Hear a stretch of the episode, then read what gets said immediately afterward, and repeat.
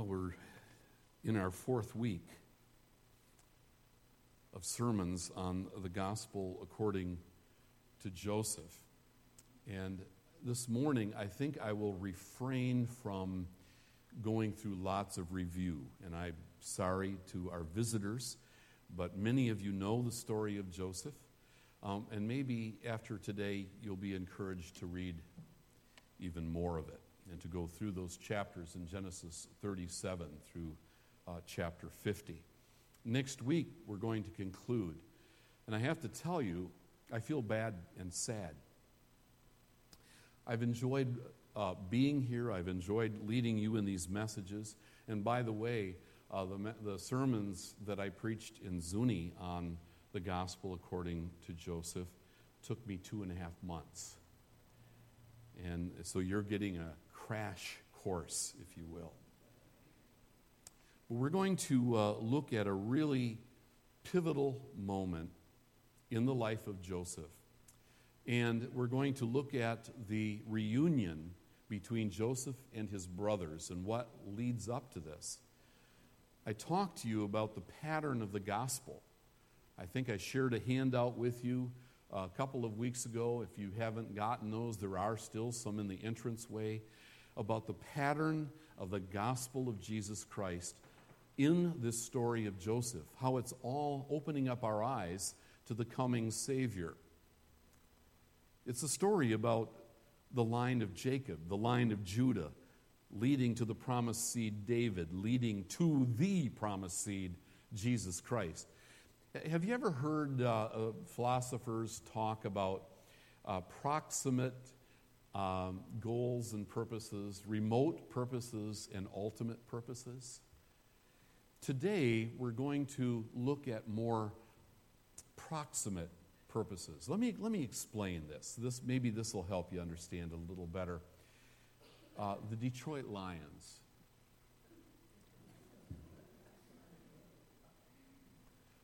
I, I don't know why you laugh. I, I'm lying. Um, approximate goal for the Detroit Lions is to make a first down. A more remote goal would be to get a touchdown. An even more remote goal would be to win a game. And the ultimate goal would be to win the Super Bowl. Maybe on my deathbed. Okay, last week we looked at one of the ultimate purposes. We didn't talk about the second coming of Jesus Christ, but we saw a big picture, a panoramic view of this story of Joseph and how it really encompasses the gospel of Jesus Christ and the coming of the one we call Savior and Lord. Great big picture. Uh, the promised seed we talked about last week. But now we're going to narrow it down and we're going to look at how that gospel plays itself out every single day. Until the Lord returns, we're talking about a gospel of reconciliation. We're talking about a gospel of forgiveness that helps us realize there is an ultimate goal, and that goal is to be with the Lord forever. Before we read, um, I've got to just tell you a, a little story. Um, and maybe I've shared this with some of you before. Forgive me if you're hearing it again. But uh, some of you may know that uh, uh, Max Balser and I went hunting some years ago. We were deer hunting up here in northern Michigan. I don't know where we, where we were at, he does. And uh, a, a, large buck stepped out 100 yards away, and both of us picked up our guns simultaneously and shot. And the first thing Max says is, I got it. And I said, No, I got it. And then he said, You know what kind of a shot I am. I got it. And we argued for a while. It was a nice buck. A DNR officer, the second week you get to talk about DNR, right? A DNR happens to show up, a, an officer shows up walks over to the buck, lifts up its head, looks at it, it looks at us, and, and yells out, Is one of you a preacher? And I said, I am. And I said, What do you mean? And he said, It's your buck. Because the bullet went in one ear and out the other.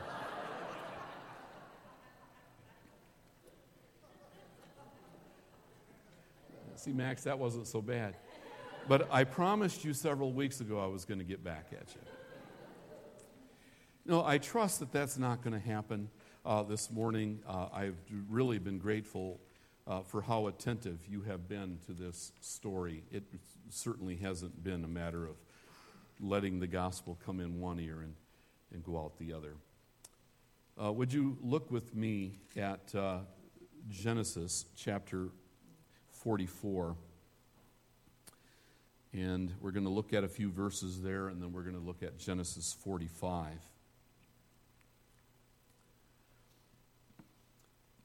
Uh, as I said last week, Joseph was on an emotional roller coaster. He spoke harshly when he met with his brothers, and then he would, his heart would be stirred with his love for these guys, and yet mixed with just maybe some resentment toward these guys for what they had done. They had treated him so harshly. I mean, they stripped this coat off from him like field dressing a deer. They threw his body into a grave uh, and they abandoned him. And they, they heard him screaming. We learn later, they heard him crying out, Why have you forsaken me? These, uh, these brothers had to live with that for 20 years. And 20 years is a long time to have to live with a secret sin. And every time someone mentioned Egypt, they, they may have thought about their brother. Is he still alive? Every time they looked at their, uh, their dad, Jacob, they, they saw some resemblance of Joseph. They remembered. And, and, and it's on their heart. Guilt is the Muhammad Ali of all emotions. It comes at us with both fists. Uh, the left hook of shouldn't, the right hook of couldn't, I should have done better. I could have done more. We do our best to fight back. But if God is at work lovingly in our hearts, He will have His way. And one day, that guilt will have to be dealt with. Judah speaks on behalf of his brothers.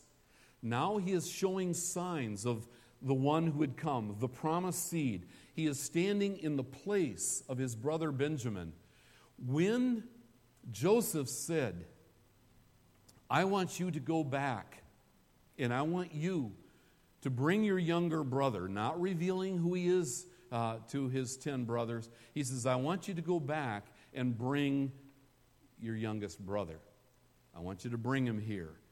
And, you know, they went back to dad, and, and, and Jacob said, This is going to kill me. You know, I've lost my wife, I've lost Joseph. Now I'm going to lose Benjamin. And Judah heard that. Something is stirring in this man's soul. These guys were on the path to becoming terrible people. I mean, it, they, they, they were guys that walked away from that pit and they were ruthless, without hearts. They walked away. How in the world could they know that God had ultimate purposes in this? How in the world could they know anything good could come from it? Now, Judah, notice as the representative head. Remember that. That's so important. Because what we find in Jesus Christ is our representative head. In him we are saved. In Judah now, speaking on behalf of the other brothers, says, We've sinned. Our guilt has found us. These guys are looking at each other and they're going, I think God has finally caught up with us. And Judah looks at Joseph and says, These are the words of substitutionary atonement. Look with me at uh, uh, verse 16 of 44, and then we're going to jump to verse 30. He says, What can we say to my Lord?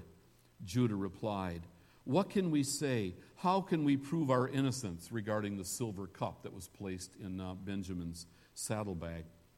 God has uncovered your servant's guilt.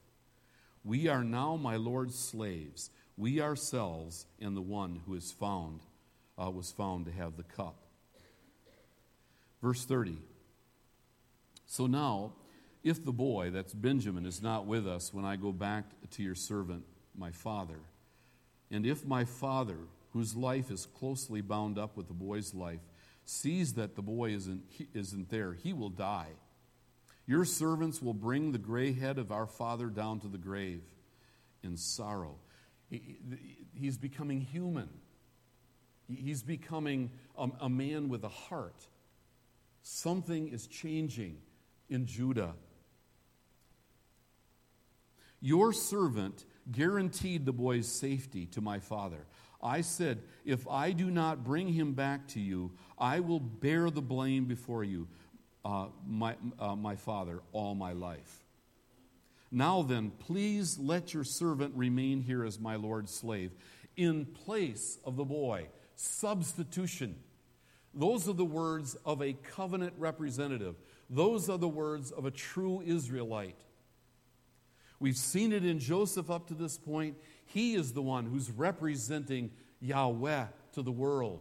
And wherever he goes, people prosper as a humble servant, not as one who's climbing uh, the materialistic uh, dreams of power and health and wealth and prosperity. He gets that, but that's not the point of the story. We're looking at Israel representing God. And now, Judah, of all people, read chapter 38 once and find out if, if, uh, if Judah at that point looks like a real good representative of God. Remember the name Tamar. Well, now Judah says, Please let your servant remain here as my Lord's slave in place of the boy, and let the boy return with his brothers. How can I go back to my father if the boy is not with me? No, do not let me see the misery that would come upon my father. Chapter 45. Then Joseph could no longer control himself before all of his attendants, and he cried out, Have everyone leave my presence. Now, I read between the lines here. This is the third time in this story that Joseph weeps. Seven times he weeps in this story. I read between the lines, and I don't know how this ever happened, but whenever I feel a weeping spell come on, I got to get away from people. And then I got to splash water in my face. And they'll say, What was wrong with you? And I said, I just went swimming. Have everyone leave my presence.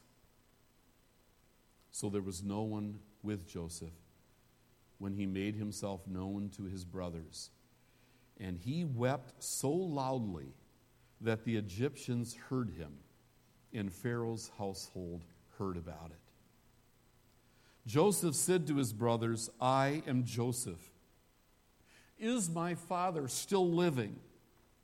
But his brothers were not able to answer him because they were terrified at his presence. Then Joseph said to his brothers, Come close to me. When they had done so, he said, I am your brother Joseph, the one you sold into Egypt. And now do not be distressed, and do not be angry with yourselves for selling me here, because it was to save lives that God sent me ahead of you. For two years now, there's been a famine in the land, and for the next five years, there will not be plowing and reaping. But God sent me ahead of you to preserve for you a remnant on earth and to save your lives by a ultimate purpose, a great deliverance, which would mean they would survive the famine, but more than that, Jesus Christ would come. This is the word of our Lord.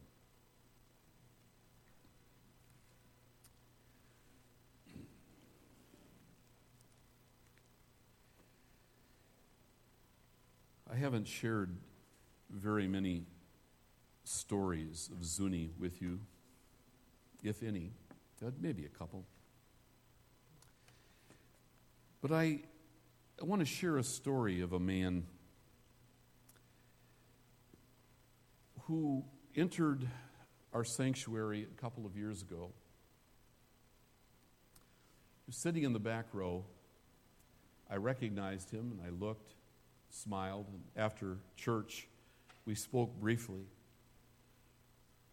And I had met him 25 years ago in the Zuni jail. Had a ministry in the jail and presented the gospel. Sometimes we'd sit in the drunk tank. Guys were uh, trying to get sober, and that's where I had my Bible study. But I have to tell you, uh, in all my years of ministry, I have never experienced the presence of the Holy Spirit like I did in that jail.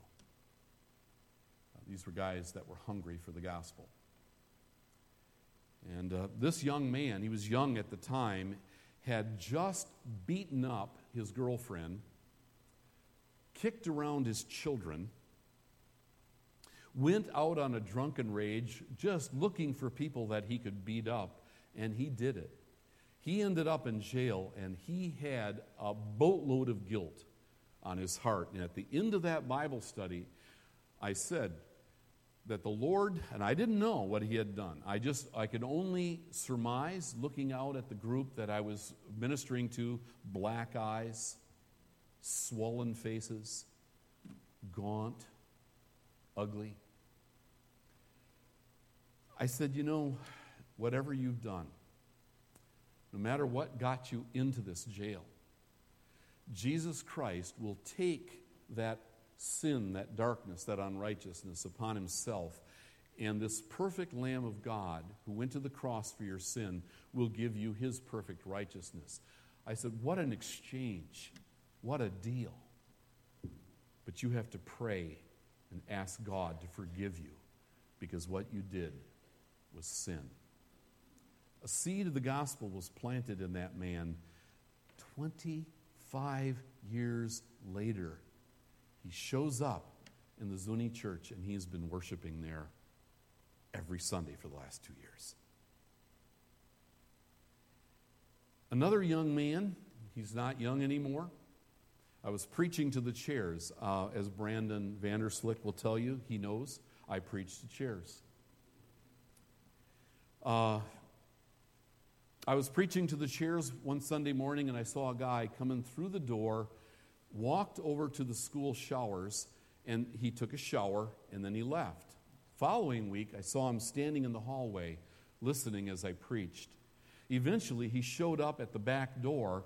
Then, a couple Sundays later, he sat in the back row and a year or two later was baptized this young man had done a grievous sin. So vile, it's hard to talk about. He believed that to come to church would only mean he'd get scrutinized. It mean that he'd get castigated and thrown down and, and, and uh, cast before the pigs uh, because he deserved it. That man committed his life to Jesus Christ walked boldly into the presence of God and had every sin forgiven, and he knows it. He knows it.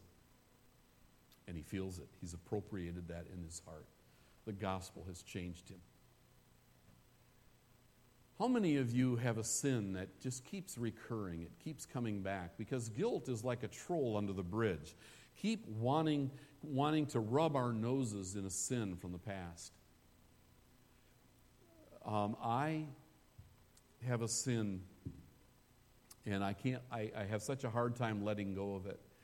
I was probably eight or nine years old. No, I was more like 12 years old.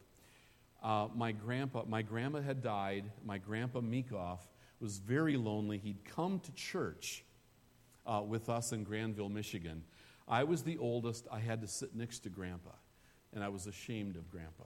I loved him, but I was ashamed of him he lived in poverty. His, I didn't like his clothing. I didn't like the way he smelled. And I didn't like the way he held the songbook so close to his eyes. And I remember I would push that away. And when he died, I was overwhelmed with a sense of grief and guilt for what I had done to my grandpa. I tell you, I can't wait to see Grandpa. I can't wait to see him. God has forgiven me that sin over and over again. But I had treated this godly man with such indignity that I could not look myself in the mirror after I had thought about what I had done. I share these stories with you because this is real stuff.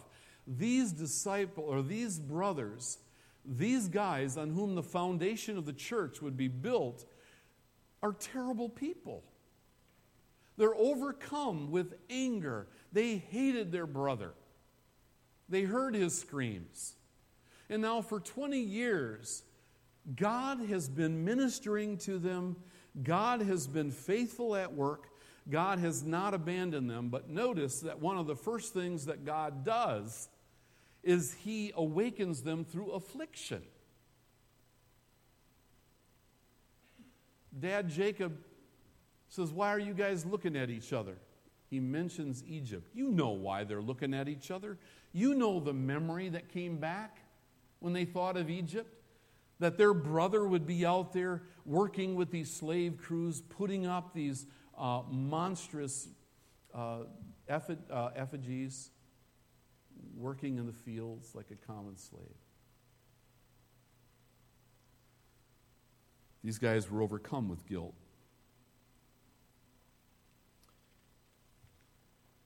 But God is now awakening them through affliction. And I'll tell you, I, I cannot help but thinking of Hebrews chapter 12. I think Joseph and his brothers is a case study for Hebrews chapter 12. And I never liked this verse until maybe recent years. Do not regard lightly the discipline of the Lord. The Lord is now a father to these guys like no father they have ever had. Because Jacob was a poor father. Now God comes in and he says, Don't regard lightly the discipline of the Lord, nor lose courage when you are reproved by him. God is treating you as children. If you're left without discipline, you're orphans. All the discipline for the moment seems painful rather than pleasant. But later it yields the peaceful fruit of righteousness to those who've been trained by it. Our fathers disciplined us for a short time, but God disciplines us for our good, that we may share in His holiness. Isn't that, isn't that the key? That God is preparing us to be in His presence forever, sanctifying work of God's holiness, and it takes place in affliction. You see, when the grass is green, and the sheep are well fed, your conscience just kind of goes to sleep. But when the grass turns dry and the sheep are dying, and you hear your children at night, Daddy, I'm hungry, you start asking the question, why? These ancient people had a, a direct connection with understanding that the divine is the one who provided the rain, the one who brought the crops. Now we have gotten so far from it, we just say it's strictly science. There is science behind it, but God's behind the science. He's sovereign over it. And these guys are now asking questions Has God finally caught up with us? What's going on? The memory's back, and their memory is in the pit where they put Joseph. Reuben replies, Didn't I tell you not to sin against the boy, but you wouldn't listen? We must now give account for his blood. Someone's got to pay for this sin, and we're going to pay. But they get to Joseph, and God awakens them with kindness. The brothers are having a wake up call. He follows up the time of affliction and adversity with a time of kindness. Look at, look at the good things that Joseph does. As you've been reading this story, you'll know that Joseph gave orders to fill their bags with grain. En route to the land of Canaan, they look inside their saddlebags and find not only grain, but money their money, their silver. That they had used to buy the grain. There's an irony here because they had sold their brother into slavery for silver, but now they are given silver back. This is crazy. This is how my mind works. But you know, I find them making their way to Egypt looking like the Beverly Hillbillies. Go figure, that's how I think. Twice they go back to the land of Canaan and they're driving Ford F 350s, the Texas edition, edition. Texas edition. Is that right? Yeah. Pulling 30 foot trailers filled with goods as they drive back into Canaan. And Jacob and the family are going, Whoa, what happened? Again, not a materialistic vision. It's just now Joseph in this place of power, in this place as an administrator. He is providing for his family, and it is kindness. And then the coincidences. He takes this family when Benjamin comes and he seats them in the order of their age. And again, they're looking at each other and they're going, What's happening? How can this be? And then he looks at, you know, I, I, when I preach this in Zuni, we've got a, a, place right across the street called Halona pa, uh, Plaza. They have Sana burgers, Sitta burgers, and Dachu burgers. The Sanas are for little kids, the Sittas are for mothers, and the Dachus are for dads. They're double beef. So there sit all of the brothers eating Sana burgers, except Benjamin. He's got five Dachu burgers and the biggest chocolate shake that you can find. And the brothers are going, What on earth? Joseph is treating them with kindness and with love. And all of this is taking place because God is at work. He's at work in them. Here they are in the second year of the famine, and they show up on Joseph's doorstep needing some food. The brothers who threw him into the pit didn't recognize Joseph, but immediately he recognizes them. And now they're receiving love and they're receiving kindness. And these 10 guys are off balance. Guilty people are always off balance. How is the question is how are the brothers going to become the foundation of God's people in the world? God disciplines them and He cares for them, and their hearts are beginning to soften. God's kindness begins to work on them. God is in the business of awakening and restoring us.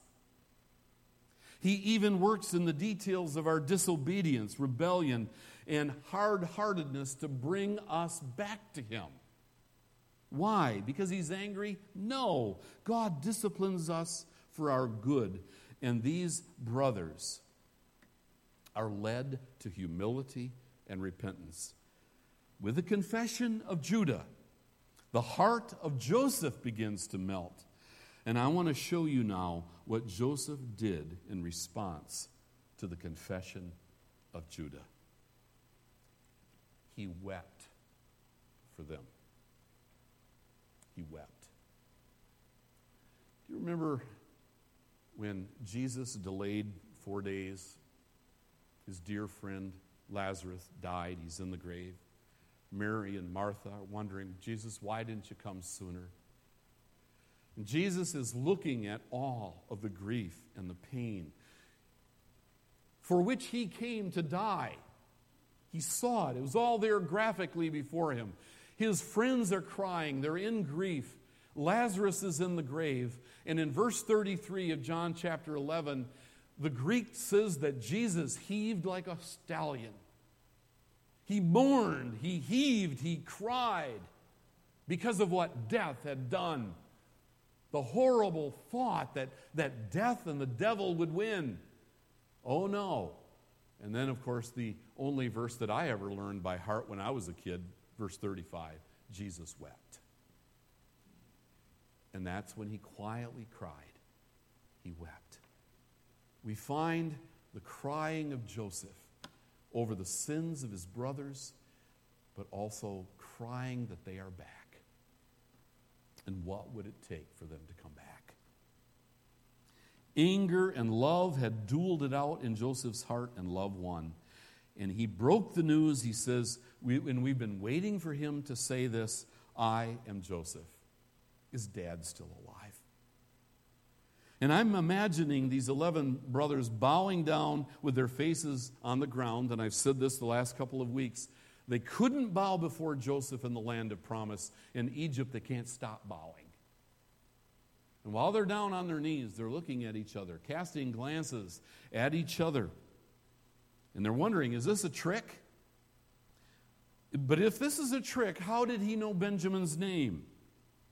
Finally, they lift their, their, eyes and venture a glance, and there is their brother with his face buried in his hands. He's still crying. And after a while, Joseph looks up from his hands with tear stained face, and he calls out them, to them, Don't miss this. He says, Come close to me.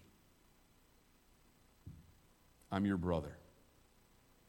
I want you to be with me, and I want to be with you. Does that ring a bell? Come to me, you who are weary, and I'll give you rest. We see the representative of Israel here in Joseph reminding us that Jesus Christ is not far off. And then there's this wonderful word in the Hebrew language. It's a term of intimacy. It's the same word a mom or a dad would use to, would, would use to say, Come here, son. Come here, daughter. Joseph wants his brothers so close that he can touch them. And as they're coming, Joseph tells them not to be afraid. Come to me. Approach my throne with confidence. Don't beat up on yourself. He called for them to draw near to his throne, and he wept for them. And then look what Joseph did. Chapter 45, verses 10 through 11. Go fetch your family and come to Egypt. I'll give you the best of the land of Egypt, and you'll eat from the fat of the land. He didn't just guarantee them three square meals a day and a roof over their heads, he promised them the finest provisions in the land of Egypt and he sealed it with the promise of his tears. He kissed all of his brothers. He wept for his brothers. It was an amazing scene, and you'll note that Joseph excluded no one. Joseph went on one by one to all of his brothers who helped tie his hands and threw him into the pit, and he embraced them. And I tell you, J- Joseph is really epitomizing what he said when he named his son Manasseh I let that go. Jesus said, If I forgive you and you're my children, you need to forgive others. It's the heart of the gospel that we need to forgive, that we don't hold grudges, so that others will know that we are Christians by the love of Jesus Christ. What an amazing thing Joseph is doing here. Then the scripture says he talked with them. I love this. He didn't talk over them, he didn't talk at them, he talked with them. Like, How's dad? Is he healthy? Simeon, did you ever get married? Reuben, for a man who's had to deal with two years of fa- famine, you sure look chubby. How many children do you have? He talked to them, a scene of intimacy. The sons of Jacob finally reconciling their differences and coming together. And I'm thinking that at this point, the brothers begin to realize that they're out of danger the famine is still a threat, but they were safe. They discovered that the powerful prince who sat upon the throne of Egypt was their brother. Now, I know we don't talk, like to talk about this so much. Maybe it's new language to us. But did you know that the Prince of Heaven is your brother and he invites you to call him your brother? Jesus Christ. He's still Lord. I said to the Zuni congregation a couple of years ago when I preached this, you could use that kind of discovery. I'm looking at people who know the taste of famine. You know the feeling of no resources. You've run out. Maybe not of food, And then I had to qualify that and say, maybe you have, because some had. But at least you've run out of energy, you've run out of answers to questions, you've run out of strength. You stood where Joseph's brothers stood. And maybe you did what Joseph's brothers did. You didn't sell anyone to slavery, but you hurt someone. You do, you've done things you've regretted. And we've all come to the prince, not the prince of Egypt, but, but to the prince of heaven, wondering if there would be acceptance in his eyes. We've come seeking forgiveness. We've come seeking mercy. We've come seeking help. And we've come, found that Joseph's brothers, and we have found what Joseph's brothers have found, and that is when we come to the Prince of Heaven, we find not just a, a prince, but we find a brother and someone who's not ashamed of us. It's very biblical.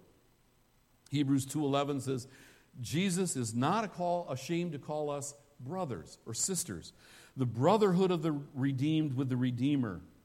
We are truly one with him. Luke chapter 15, I am convinced that the elder brother, the one who would not accept the prodigal son, in the Jewish tradition, that elder brother would be the one who would first run out on behalf of the father, on behalf of the family, to find the lost prodigal. He didn't do it, but Jesus did. Jesus is the true elder brother, the true promised seed. And wouldn't you like to have a brother to watch you over you every day of your life? Someone who could walk on water, someone who could feed multitudes, someone who could look at you with eyes of compassion and know everything you've ever done and still embrace you. To watch over you from the living room to the emergency room, from the fears to the frustrations. You'd like to have a brother to watch over you every turn of the journey.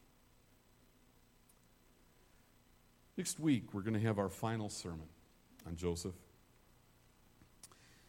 J- Jacob and Joseph were forced into a season of separation that lasted over 20 years. They were not allowed to say goodbye. Jacob assumed that he'd never see his son again for 20 years. They lived under, under the shadow of separation. But as I said last week, on heaven's calendar, God circled a date reunion of Jacob with his son. That great reunion day is on God's calendar. That's the heart of our God. That's the heart of our Lord and Savior.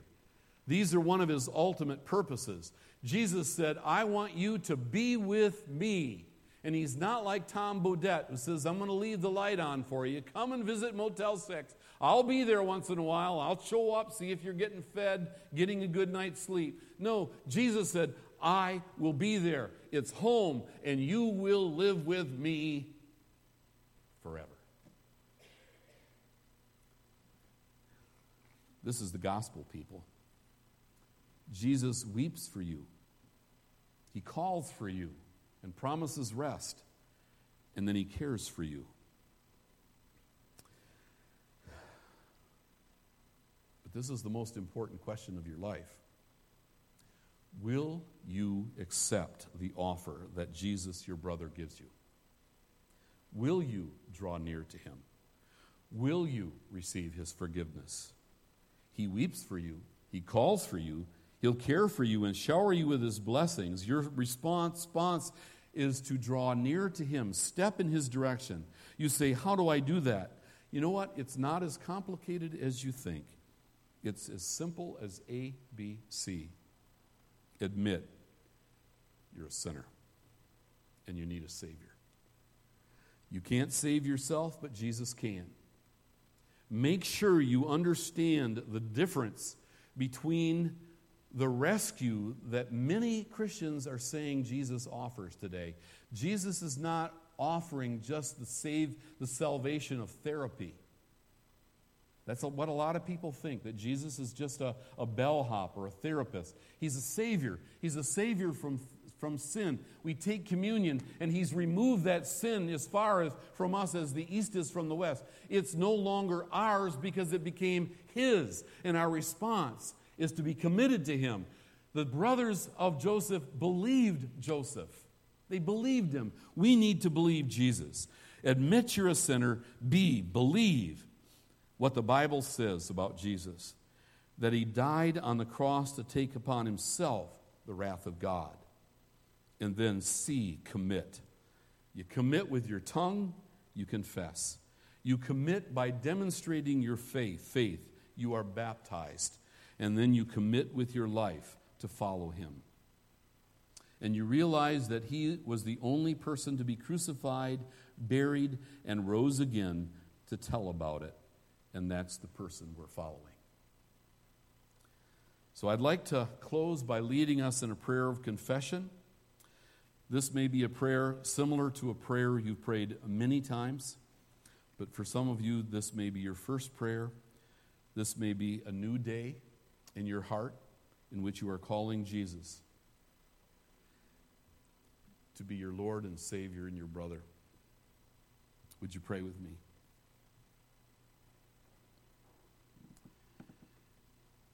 God, you are my refuge. You are my fortress. You're my safe place. I draw near to your throne.